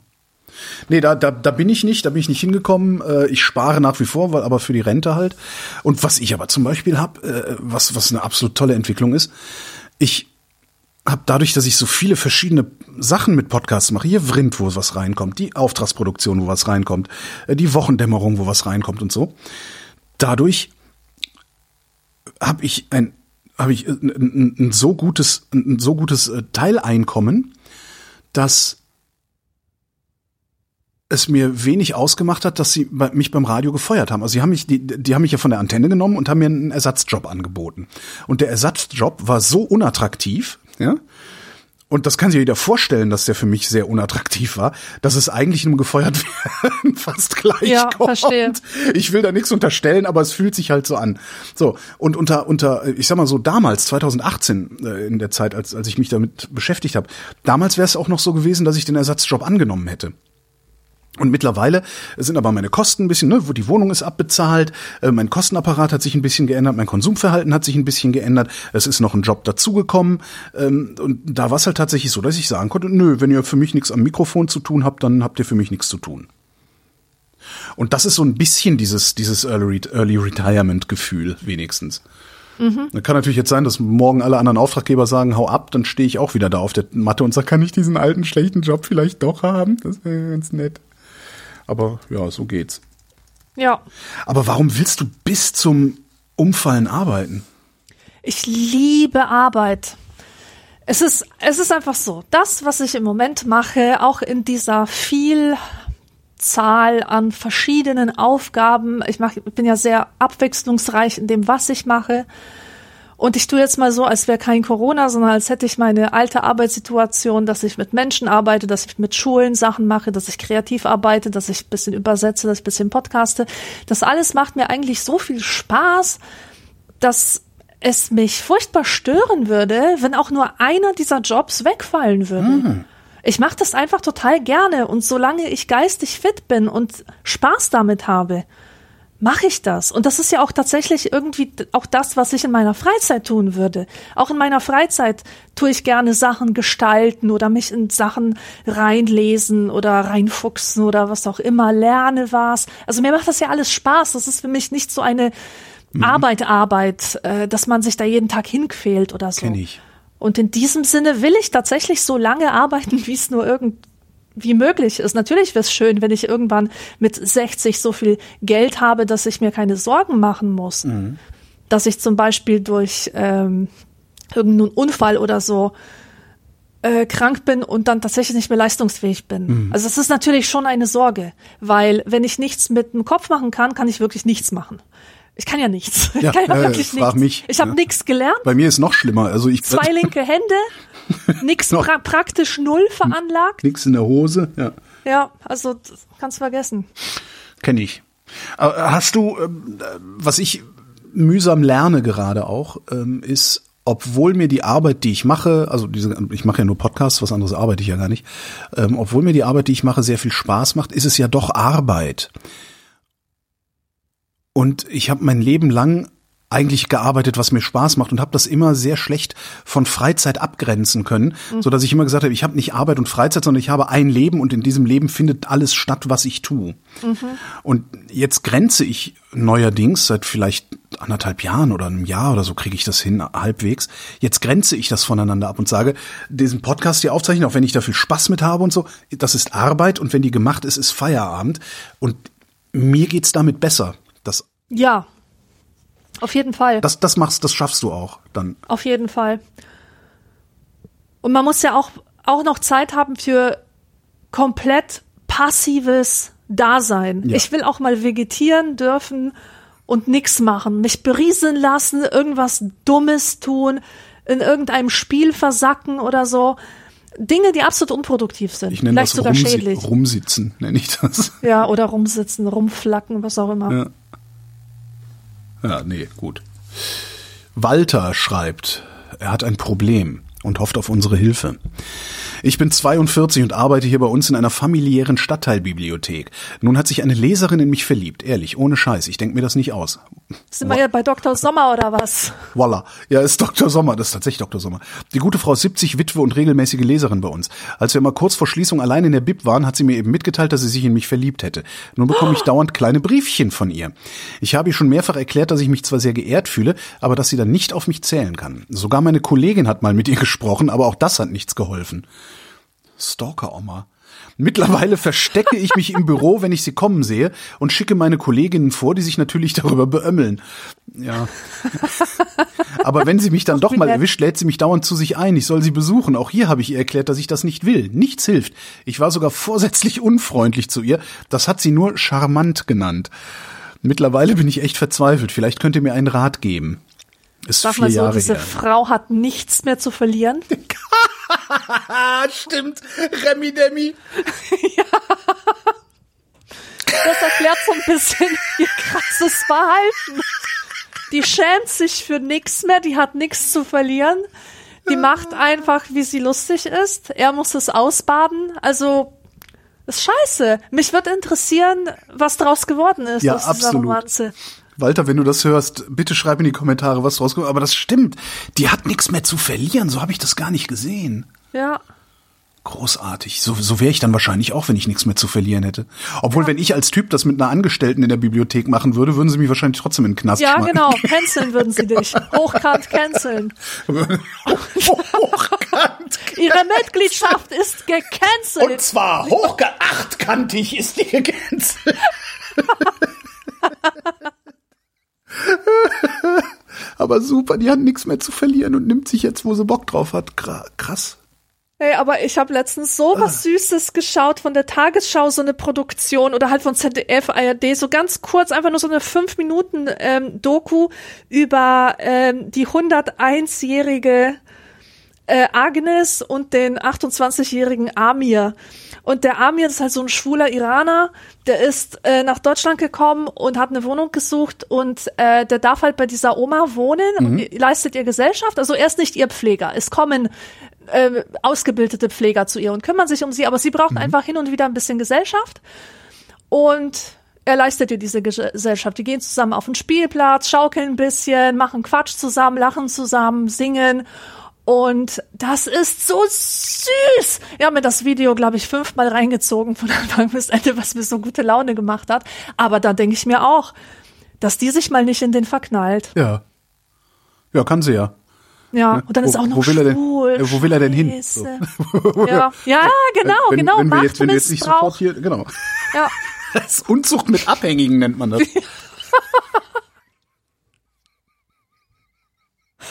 Oh, schrecklich. Der Robert fragt, werden eines Tages alle Geschichten erzählt sein oder sind sie es sogar schon und wir tauschen immer nur die Figuren aus? Ja, diverser Cast, ne? Einfach alles mit diversen Cast nochmal neu erzählen, da ist noch viel zu tun. Ist das gut oder ist das schlecht? Diverser Cast? Ja. Ich bin kein Fan. Um es mal ganz direkt zu sagen. Ich kann dir sagen, wovon ich wirklich Fan bin. Mhm.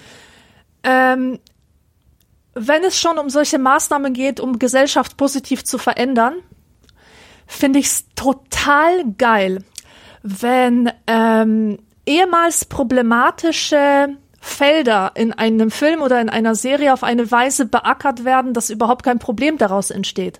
Beispiel, äh, es zieht eine Familie in ein Dorf, in eine Kleinstadt oder so, und einer von denen ist schwul und es ist für niemanden ein Problem. Die Sache findet einfach statt, mhm. aber keiner problematisiert es, niemand ist schockiert, es kommen keine Vorurteile auf. Es spielt einfach keine Rolle. Also es wird halt gesagt, diese, diese Person hat die und die Sexualität, aber es ist kein Ding. Oder einfach mal ein Film, wo es einen Schwarzen gibt, der aber nicht von den typischen schwarzen Problemen betroffen ist, sondern er ist zum Beispiel ein Schwarzer mit akademischem Abschluss, aber es wird überhaupt nicht problematisiert. Es wird, wird halt einfach nur so gezeigt. Und, oder, oder Patchwork-Familien. Ich, ich sage das deswegen, weil es da sogar Studien dazu gibt, und zwar ähm, in der türkischen Gesellschaft. Da gibt es so bestimmte äh, Problemthemen oder gab es schon immer, dass es zum Beispiel skandalös ist, wenn eine Frau geschieden ist oder eben dieses Beispiel Patchwork-Familien oder so. Und seitdem in Soap Operas oder halt in so Vorabendserien diese Themen ganz normal dargestellt werden, einfach als wären sie bereits Teil des Alltags, hat sich die ähm, gesellschaftliche Einstellung gegenüber diesen Themen stark geändert. Mhm. Diese Sachen wurden einfach akzeptierter, weil das Fernsehen, das vermittelt ja immer die ähm, für viele Menschen ist das so so eine Vorbildwelt. Ja. Die hat Vorbildcharakter. Und wenn du zum Beispiel einen Charakter hast, der immer wieder aufs Maul bekommt, weil er anders ist, ja. dann lernt man, aha, das ist also dieses Standardverhalten, jemand ist anders, ich hau ihm aufs Maul. Das ist ungefähr so wie, ähm, wenn du in den Raum kommst und da liegt eine Knarre, dann liegt es nahe, sie auch zu benutzen. Ja, dann erst kommst du auf den Gedanken. Und wenn du ständig Filme siehst, in denen homosexuelle Menschen verprügelt werden, mhm. dann werden sie es auch in der echten Welt. Das hat ja und die Lindenstraße immer wieder versucht, ne? Sowas, sowas als ganz normal darzustellen. So der, ne, der erste schwule Kuss im Fernsehen und sowas war ja in der Lindenstraße. Und danach waren auf einmal die, die schwulen Beziehungsprobleme die gleichen wie die heten Beziehungsprobleme in der Serie. Das fand ich immer ganz cool. Aber ja. die, die mussten es halt auch wirklich forcieren. Also die mussten das wollen. Ne? Es war halt nicht so, dass sie die einfach normal erzählt haben, sondern die haben darauf geachtet, dass das auch erzählt wird. Aber jetzt mal abgesehen von, von vom Geschichtenerzählen im Fernsehen, in, in Büchern, also von, vom, vom literarischen diversen Cast, wie sieht's denn mit unserem Leben aus? Erzählen wir einander auch immer dieselben Geschichten, nur mit anderem Personal? Leider ja. Also ich glaube, dass es tatsächlich so ist, weil wir bestimmte Erzählstrukturen internalisiert haben wie zum Beispiel einer zieht aus in die Welt, also das ist eine klassische Heldengeschichte, ja, ja trifft Feinde ja. und Freunde und einen Mentor und er zweifelt an sich, aber er es gelingt ihm, seine Ängste zu überwinden, dann kommt die Wiedergeburt und tralala ja. und so weiter. Also das ist schon so eine Struktur, die wir mit der Muttermilch einsaugen und in der wir uns dann auch bewegen. Dann gibt es so bestimmte Story-Schemata. Ähm, es gibt so Skripte, im echten Leben. Weißt du?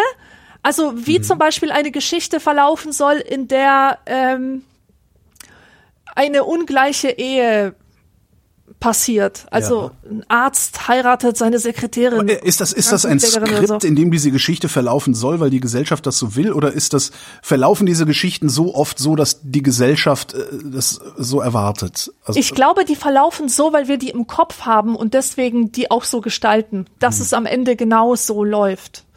Und weißt du, interessant wäre, also ich bin ja wirklich endlos gelangweilt von Netflix. Aber wo bleibt denn da die ähm, Selbstbestimmung? Wenn wir Skripten folgen. Ja, das sind wir gar nicht so frei, wie wir glauben. Nein, wir sind nicht frei, so frei, wie wir glauben. Unsere, wir haben tatsächlich diese Skripte, denen wir folgen. Und das finde ich eigentlich sehr schade. Und ähm, Netflix, hat, was du gerade. Ja, ja, genau. Ich habe gesagt, mich ödet Netflix an, weil es ständig die gleichen Erzählschemata mhm. äh, verfolgt. Und wenn man sich mal in anderen Kulturen umschaut, haben die teilweise ganz andere Arten zu erzählen. Zum Beispiel die japanische Kultur. Da werden Sachen ganz anders erzählt, wenn man mal so ein Anime gesehen hat. Die, die hat, haben irgendwie nicht so ein, so ein Spannungsbogen, sondern konzentrieren sich viel mehr auf die Charakterentwicklung oder ja. auf so kleine stille Szenen und Nebenschauplätze. Man vermisst den roten Faden, Man aber vermisst, es ist ja. eine andere Art des Erzählens. Man vermisst so die, die Moral von der Geschichte. Ja, das hast du auch, mal, Hast du mal Totoro gesehen? Ja, na klar. Ein unfassbarer Film. Eigentlich müsste der mich zu Tode langweilen. Weil das so langsam erzählt da, da passiert ja auch nichts. Ja. Äh, Im Grunde passiert ja auch nichts, aber es passiert halt die ganze Zeit, weil es ist ja, es ist genau das, was du sagst, ja. Mhm. Da wird was äh, ja, ich und ich habe bis heute noch nicht rausgefunden, warum warum der mir so gut gefällt. Ja. Wieder an der Bushaltestelle steht. Naja. Ja. Köstlich einfach. Ja. Ja, aber ich glaube leider schon, dass, äh, dass es nicht viele Möglichkeiten gibt, eine originelle, nie dagewesene Geschichte zu erzählen, was auch daran liegt, dass das Publikum altbekanntes lesen will. So funktionieren alle Genres. Genres erfüllen Erwartungen und deswegen werden sie auch so geliebt, weil die Leute genau wissen, was sie bekommen, wenn sie einen Krimi lesen, wenn sie einen Western schauen, wenn sie ähm, eine, äh, wie heißt das, Romantic Comedy schauen. Aber heißt das, heißt das dann auch, dass wir gar nicht in der Lage sind, so viele originelle Geschichten zu erleben? Weiß ich nicht. Ich glaube, das wahrscheinlich, das oder? Sonst würden, sonst würden wir doch einander viel mehr originelle Geschichten erzählen, wenn wir originelle ja. Geschichten erleben. Oder behalten wir die ja. für uns? Weiß ich nicht. Also, weißt du, eigentlich will ich ja mit der Kada schon seit Jahren eine Sendung machen, also anekdotisch evident zum Thema Geschichten. Aber mhm. sie hat mich da total abgelehnt, mal, wo ich ihr das vorgeschlagen habe. Und hat gesagt, das Thema ist viel zu groß, viel zu weit, das würde viel zu weit führen, das wäre eine absolute Ausschweifung. Mhm. Und fällt dir was ein, wie man das Thema eingrenzen könnte? Weil ge gerade darüber mache ich mir total viele Gedanken, würde sehr gerne darüber reden. Einfach wie Stories in unseren Köpfen das beeinflussen, was wir erleben, wie wir uns Sachen merken, wie wir sie einordnen. Boah. Fand ich voll interessant. Ja, absolut. Würde ich mir sogar gerne anhören, egal wie lang die Sendung wäre. Ja, dann denke ich mal darüber nach, wie man das ähm, mit einem Begriff auf den Punkt bringen könnte. Mhm. Anti-Heldenreisen. Ja, wobei Weil wir erzählen uns ja Heldenreisen, obwohl der Anti-Held ist ja auch ein Held ja. in dieser Geschichte. Ja, ja, das funktioniert auch ja, nicht. Ja. ja, ja. Also ich dachte gerade so vielleicht irgendwie so kontrafaktisch da dran gehen, aber ja, nee. Nee. Schauen wir mal, ich mache mir mal ein paar Gedanken. Genau. Michael schreibt, der Onkel Michael kommt sich zwar ein bisschen doof vor, von sich selbst in der dritten Person zu schreiben, möchte aber trotzdem wissen, warum ihn Hipster so aggressiv machen. Vielen Menschen aus seinem Bekanntenkreis geht es genauso muss da immer an einen Typen denken. Den habe ich oft in Potsdam an der, an der S-Bahn gesehen. Der sah aus, also Kleidung, Bart, Haare, Brille, der sah aus, wie jemand aussieht, der sich so zurecht macht, wie er glaubt, dass man aussehen muss, wenn man in Berlin ein Hipster ist. Das war die, eine der bizarrsten Figuren, die ich in meinem Alltag gesehen habe. Mhm. Kannst du dir das irgendwie vorstellen? Also ja, irgendwie schon, ja. Der hat also halt ernsthaft, ne, das ist so, als würdest du ernsthaft im Dirndl, nee, das funktioniert nicht, das ist, das ist eine andere Art von Tracht. Nee, ich, ich weiß genau, was du meinst. Aber ich kann mir auch schon das Foto dazu vorstellen. Also so ein Hipster äh, stelle ich mir immer fotografiert mit Blitzlicht vor. Kennst du diese Blitzlicht, äh, diesen Style? Diesen hippen Berliner Fotostyle? Nee. Mit Blitzlicht. Ja, ah, plötzlich. Ah, ja, natürlich, aber, aber nur auf dem, auf dem Polaroid, ne? Also nur so, so Sofortbild. Ja, ja, genau, ne? genau. Genau, ja, ja, ja. Hm? genau das meine ich. Ja, aber die der, Leute war, der war aber eher so doof, die gucken immer ein bisschen doof und haben so glänzende Jacken an und so. Ja, also ein sehr ernstes Gesicht hat er immer gehabt, einen extrem gepflegten Bart, leicht gebräunte Haut, aber auch so leicht glänzend immer äh, so. Also so, ja, so ein ganz ganz interessanter Typ. Wahrscheinlich war der total nett.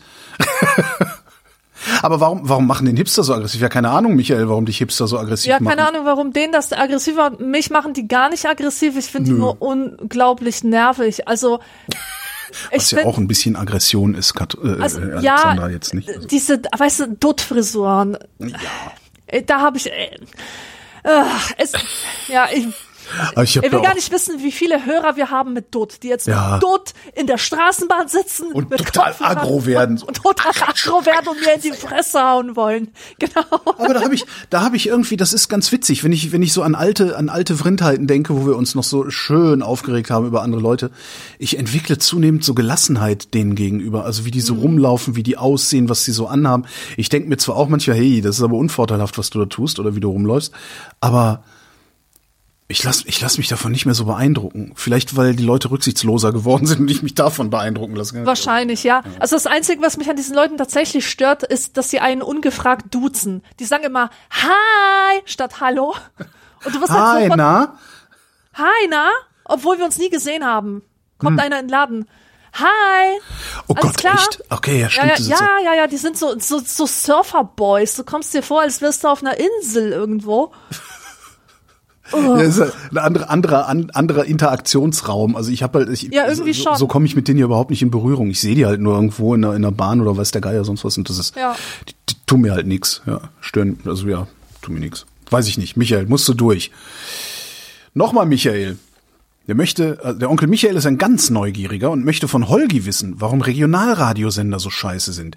Hier kann er drei Regionalradiosender empfangen und alle drei sind beliebig austauschbar und krampfhaft bemüht, lustig zu sein. Dabei fände ich es doch viel interessanter, wenn du das beantworten würdest. Ich? Ja. Ich kann das nicht beantworten. Ich höre kein Radio. Ich okay. habe nie Radio gehört. Ich versuche es mal so kurz wie möglich zu beantworten. Ähm, Radio auf UKW, ähm, also was, was, was jeder empfangen kann, ist äh, der Adressat für Broadcast, also für Radio, sind alle. Ja, das richtet sich an alle, äh, also so als Massenmedium. Ne? So, wenn du dich an alle richtest, musst du möglichst viele erreichen, damit du eine Existenzberechtigung hast. Das ist, wenn du öffentlich-rechtlich bist, die Quote. Wenn du äh, privat bist, ist es die Quote, die sich dann in Werbegeldern ausdrückt. Das heißt, du versuchst, so wenig wie möglich zu stören, damit Leute, die dich zufällig eingeschaltet haben, dich nicht wieder ausschalten. So, und wenn du jetzt ne, irgendwas machst und dabei mit dem, was du machst, so wenig auffällig wie möglich zu sein versuchst, wirst du natürlich genauso sein wie alle anderen auch. Das ist so ungefähr der Effekt. Wo ich mich dann immer frage, ist ja, warum macht ihr dann nicht einfach ein anderes Business, wenn ihr sowieso was macht, was egal ist? Ja. Naja. So, so ungefähr, daher kommt das. Und weil die alle dieselben Berater haben, die ihnen immer wieder dasselbe erzählen. Ach, die, und, ja. Und weil sie, und weil sie ähm, eine viel zu kleine Musikauswahl haben, äh, die dann auch noch darauf basiert, was letzte Woche prominent gespielt wurde.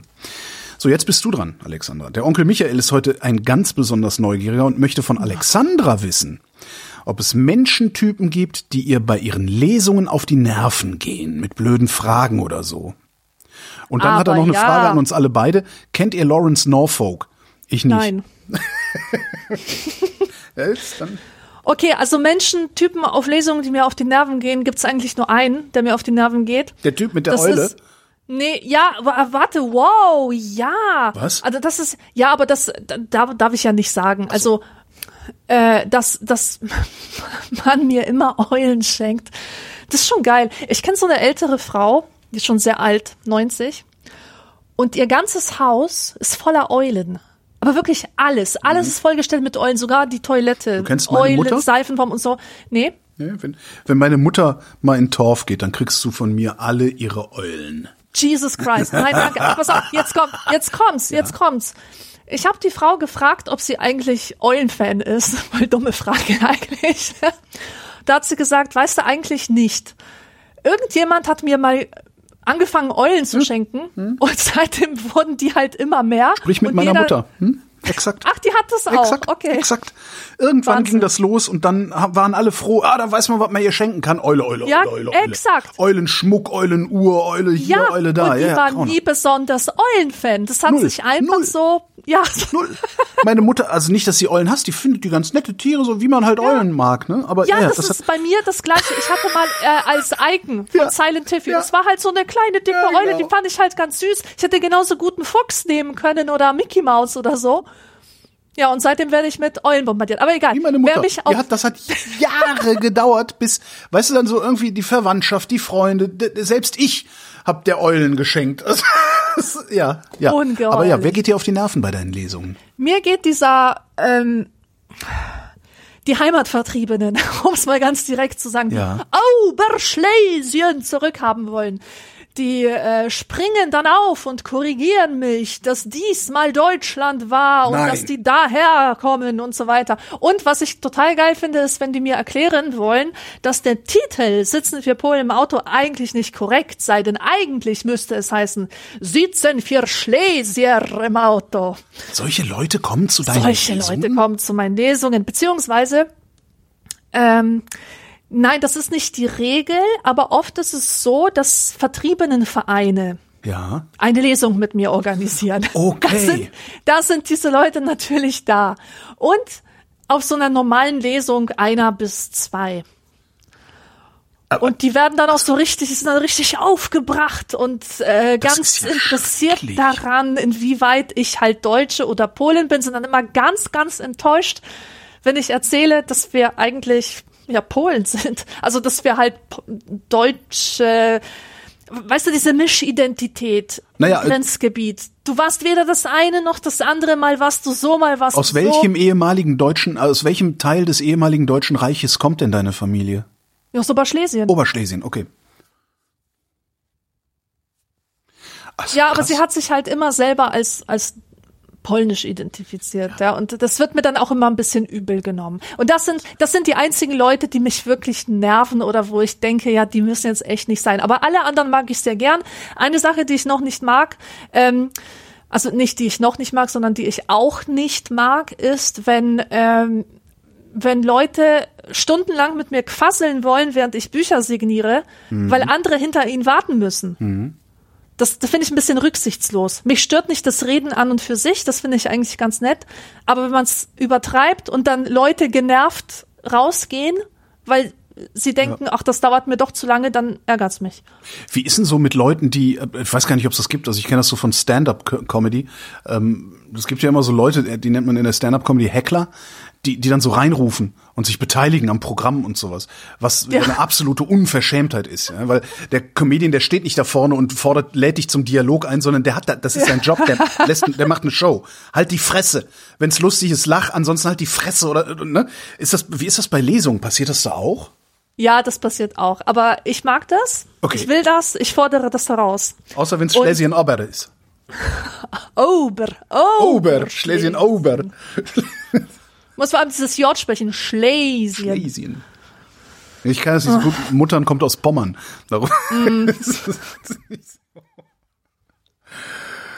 Äh, nächste Frage von Daniel kommt sie. Vor vermutlich zwei bis vier Jahren äh, ist der BER eigentlich schon fertig. Auch so ein Ding. Muss man eigentlich nochmal eine Sendung drüber machen. Äh, vor vermutlich zwei bis vier Jahren hatte Holgi sich über die maroden Berliner Schulen aufgeregt. Die Privatschulen, häufig in kirchlicher Trägerschaft, sind häufig in besserem Zustand. Jetzt die Frage. Würdet ihr eure Kinder auf so eine Schule schicken und gegebenenfalls dafür sogar taufen lassen? Äh, nein, ich lehne beides ab. Ich würde das machen. Es ist ja nur Religion.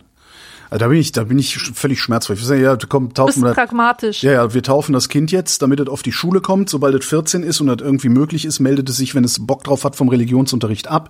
Und danach treten wir so schnell wie möglich mit dem Kind aus der Kirche aus, damit es auch nie Kirchensteuer bezahlen muss. Mhm. Aber pff, Klar, warum es, wie gesagt, es ist nur Religion. Ich, ich nehme Religion so ernst, wie ich politische Parteien nehme oder irgendwie sowas.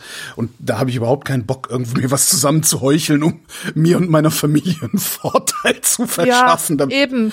Das ist das, also ja, da bin ich völlig schmerzfrei. Also Rallye heucheln, pff, mir doch egal. Halleluja. Aber warum würdest du es nicht machen? Kein Bock. Achso, ich dachte, du nimmst Religion zu ernst oder so. Nein. Jetzt schöne Frage. Kommt von Thomas. Warum kleben Baby on Board Aufkleber auf Autos? Damit man weiß, dass man da nicht reinfahren soll. Alle anderen darf man aber, oder wie? Ja, ja, genau, so habe ich das immer verstanden. Da nicht reinfahren, woanders bitte. Okay, Baby on Board ist das eine. Jetzt kommt das andere.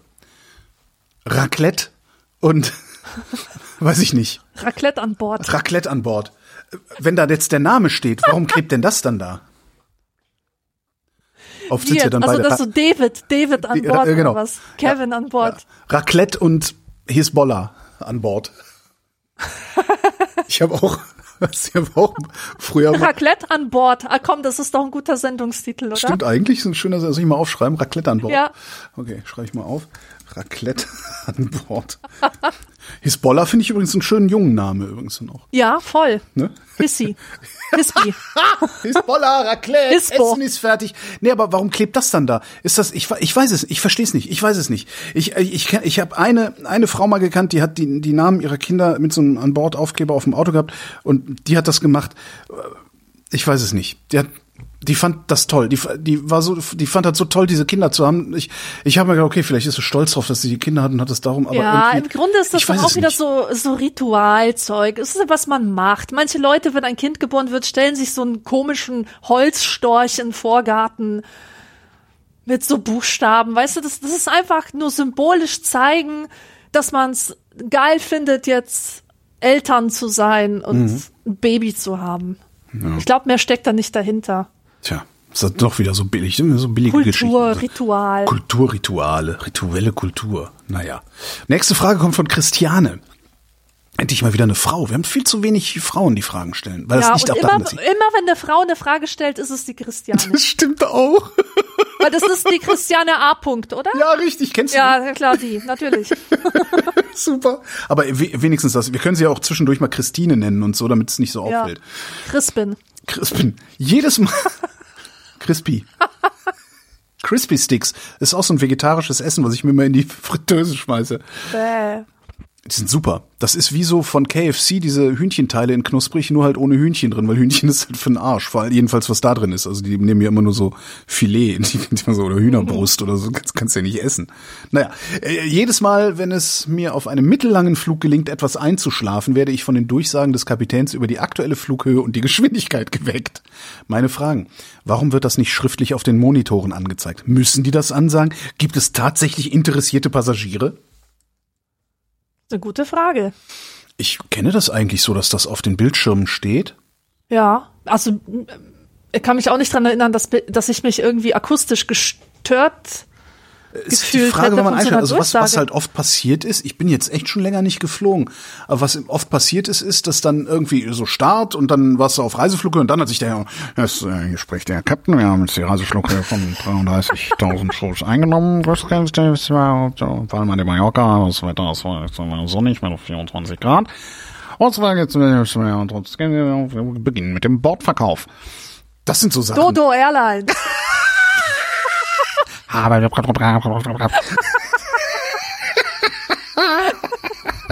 Dodo Airlines. Ich habe das Ding ewig nicht eingeschaltet. Ich muss das mal wieder einschalten. Das ist bei mir hinter einen Lautsprecher gerutscht und ich vergesse immer, dass ich eine Switch habe. Alle, die gerne eine Switch hätten, sitzen jetzt da und sagen, ah! ah! Ähm, ich ist eine interessante Frage. Ich glaube nicht, dass sie das ansagen. Ich weiß es gar nicht. Ich weiß, früher gab es mal, es gab früher mal eine Fluglinie, das war die Deutsche BA, Deutsche British Airways. Die sind von Berlin-Tempelhof nach Köln geflogen. Die, die habe ich öfter mal benutzt. Und die haben immer so, hier spricht Ihr Kapitän. war sehr lustig, die haben absichtlich rumgekölscht. Und einmal war, war, oh, so, war auch so ein äh, äh, Flugbegleiter mit auch so, ähm, fairerweise äh, verfügt unser Flugzeug über sechs Notausgänge. Sie, sie, das waren echt immer sehr schöne Ansagen, die die gemacht haben. Super. Aber ich weiß nicht, ob die das sagen müssen. Außerdem, also oft, da wo ich in den Flugzeugen, in denen ich bisher gesessen habe, stand das auf dem Bildschirm. Ich bin einmal Ryanair geflogen, da habe ich mich aber sofort depriviert, also verstöpselt in die Ohren und geschlafen, damit ich diesen ganzen Terror nicht mitbekomme. Äh, keine Ahnung, wie es da war. Ich, ich weiß es nicht. Oh, Moralfrage jetzt. Swante fragt. Ich möchte zu einer Prostituierten. Was kann ich tun, um gleichzeitig möglichst wenig Schuft zu sein? Nennt sie nicht Prostituierte, sondern Sexworkerin. Dann geht's schon, oder? Ich weiß es nicht. Ähm, das ist, ich finde das eine, eine, eine total spannende Frage, weil das, das, ähm, ich kenne Sexarbeiterinnen, ich kenne Männer, die zu, zu Sexarbeiterinnen, die deren Dienste in Anspruch nehmen. ähm, und was ich aber auch kenne, ist, ich kenne Männer, die sagen, ich kann das nicht. Mhm. Und zwar ja aus moralischen, also aus, aus so einem moralischen Ding raus. Und ich wüsste gerne, woher das kommt, dass manche Männer das können, dass, die das einfach als Dienstleistung in Anspruch nehmen und andere Männer das nicht können. Also nicht in der Lage sind zu sagen, ja, das ist eine Dienstleistung, das ist genauso wie, keine Ahnung, Massage oder irgendwie sowas, nur halt, es ist eine andere Art von, habe ich dir die Geschichte mal erzählt? Egal. Ähm, ja. Dafür ist jetzt nicht die Zeit heute. Doch, doch, doch, die ist schön. Also. Thailand. Ich bin nach Thailand geflogen, habe ähm, am Flughafen einen Typen kennengelernt, der kam hier auch aus, aus, der, aus der Gegend, aus der Region, aus dem Brandenburgischen. Und äh, den, den sah ich hier in, in, in Tegel beim Abflug, dann beim Umsteigen in Paris sah ich ihn auch und dann in Bangkok am Flughafen sah ich ihn auch. Und der sah irgendwie nett aus, aber total hilflos. Bin ich hingegangen, meinte alles okay. Und er meinte, ja, äh, ist ja alles auf Englisch, ich, ich kann gar kein Englisch. Ich, oh, das ist ja auch blöd. Französisch geht ja auch, Südostasien, die sprechen ja auch zum Teil Französisch. Sagte, nee, ich kann Russisch und Deutsch. Na, ich dachte, okay, dann, ja, pass auf, komm mit, ich, ich steige jetzt hier in noch so ein Domestic Flight und flieg noch weiter auf die nächste Insel und kannst ja mitkommen, dann äh, ein paar Tage kann ich dir zeigen, hier, da und da und das und dann, dass du nicht verloren gehst. Der so, ja, danke, mitgekommen. so, und, äh, irgendwann, ein paar Tage später, kam er und meinte, ey, war in so einem Ding, so Massage stand da, ne? Und ich so, ich so, ja, halt mir massieren lassen, ne? Und auf immer, auf immer fängt die an, mir ihn runterzuholen. da ich noch mal hin. das ist einer der schönsten Momente. Da ich morgen noch mal hin, meint er. Ja, aber warum können manche das? Warum können manche das nicht? Was ist, ist das Weil, ein Erziehungsding? Ist das ein, was ist nein, das? Nein, ich, ich glaube, das ist einfach Ref, Ref, Reflexionsvermögen und auch ein bisschen Wissen. Wenn man weiß und es kritisch reflektiert, dass Frauen im Laufe ihrer Geschichte immer wieder ausgenutzt, ausgebeutet, dass ihr Körper immer verfügbar sein musste, wenn man ein Bewusstsein davon hat, fällt es, glaube ich, einem schwieriger, äh, schwerer. Und wenn man seine privilegierte Position als Mann noch nie hinterfragt hat, fällt es einem entsprechend leichter. Mhm. Ich muss mal drüber nachdenken. Ja, wir können ja mit diese, diese Frage mitnehmen in die nächste Sendung. Wir nehmen diese Frage mit in die nächste Sendung. Ich äh, lege trotzdem noch eine hin, die kommt nämlich auch von Swante und schließt irgendwie daran an. Äh, kurz zum Hintergrund. Ich habe mit 23 meine Jugendliebe geheiratet, mit der ich seit ich 16 bin zusammen war. Davor hatte ich keine Freundin, während der Ehe war ich immer treu. Nach 13 Jahren ist die Ehe nun leider gescheitert. Das ist äh, knapp vier Jahre her. Mit meiner Ex-Frau bin ich aber noch gut befreundet. Im Lebenszentrum stehen nun meine beiden Kinder. Die Frage, die er hat, ist, wann ist der richtige Zeitpunkt, einer potenziell neuen Lebensgefährtin von zwei Kindern und einer im Hintergrund stehenden Ex-Frau als guter Freundin zu erzählen? Auch eine interessante Frage, oder? Aber nicht für jetzt. Ich muss jetzt echt gehen. Ich muss weg. Sorry. Das asozial? ja, Svante, das werden wir wohl nie erfahren. Fangen wir die nächste Sendung mit dieser Frage an. Aber wirklich, also ja. Svante, bitte, bleib dran. bitte bleib dran. Bitte bleib dran und vielleicht, vielleicht hat es sich auch auf irgendeine Weise äh, längst erledigt, äh, weil das sind so Fragen, wo ich dann auch, äh, auch immer wieder denke, wie ist es denn eigentlich ausgegangen? Ähm, bleibt nur noch die äh, obligatorische Höflichkeitsfrage von Esorel. Wie geht's uns denn heute? Top geht's mir. Ja, mir auch. Ich bin ein bisschen müde. Ich bin arschmüde, aber mir geht's gut. Ich bin gut gelaunt. Ja. So, und wenn ich jetzt nicht die Jingle-Maschine versehentlich ausgeschaltet hätte, hätten wir auch einen Abspann. Zum Beispiel diesen hier. Alexandra Tobor, vielen Dank. Ja auch. Und euch, danke für die Aufmerksamkeit.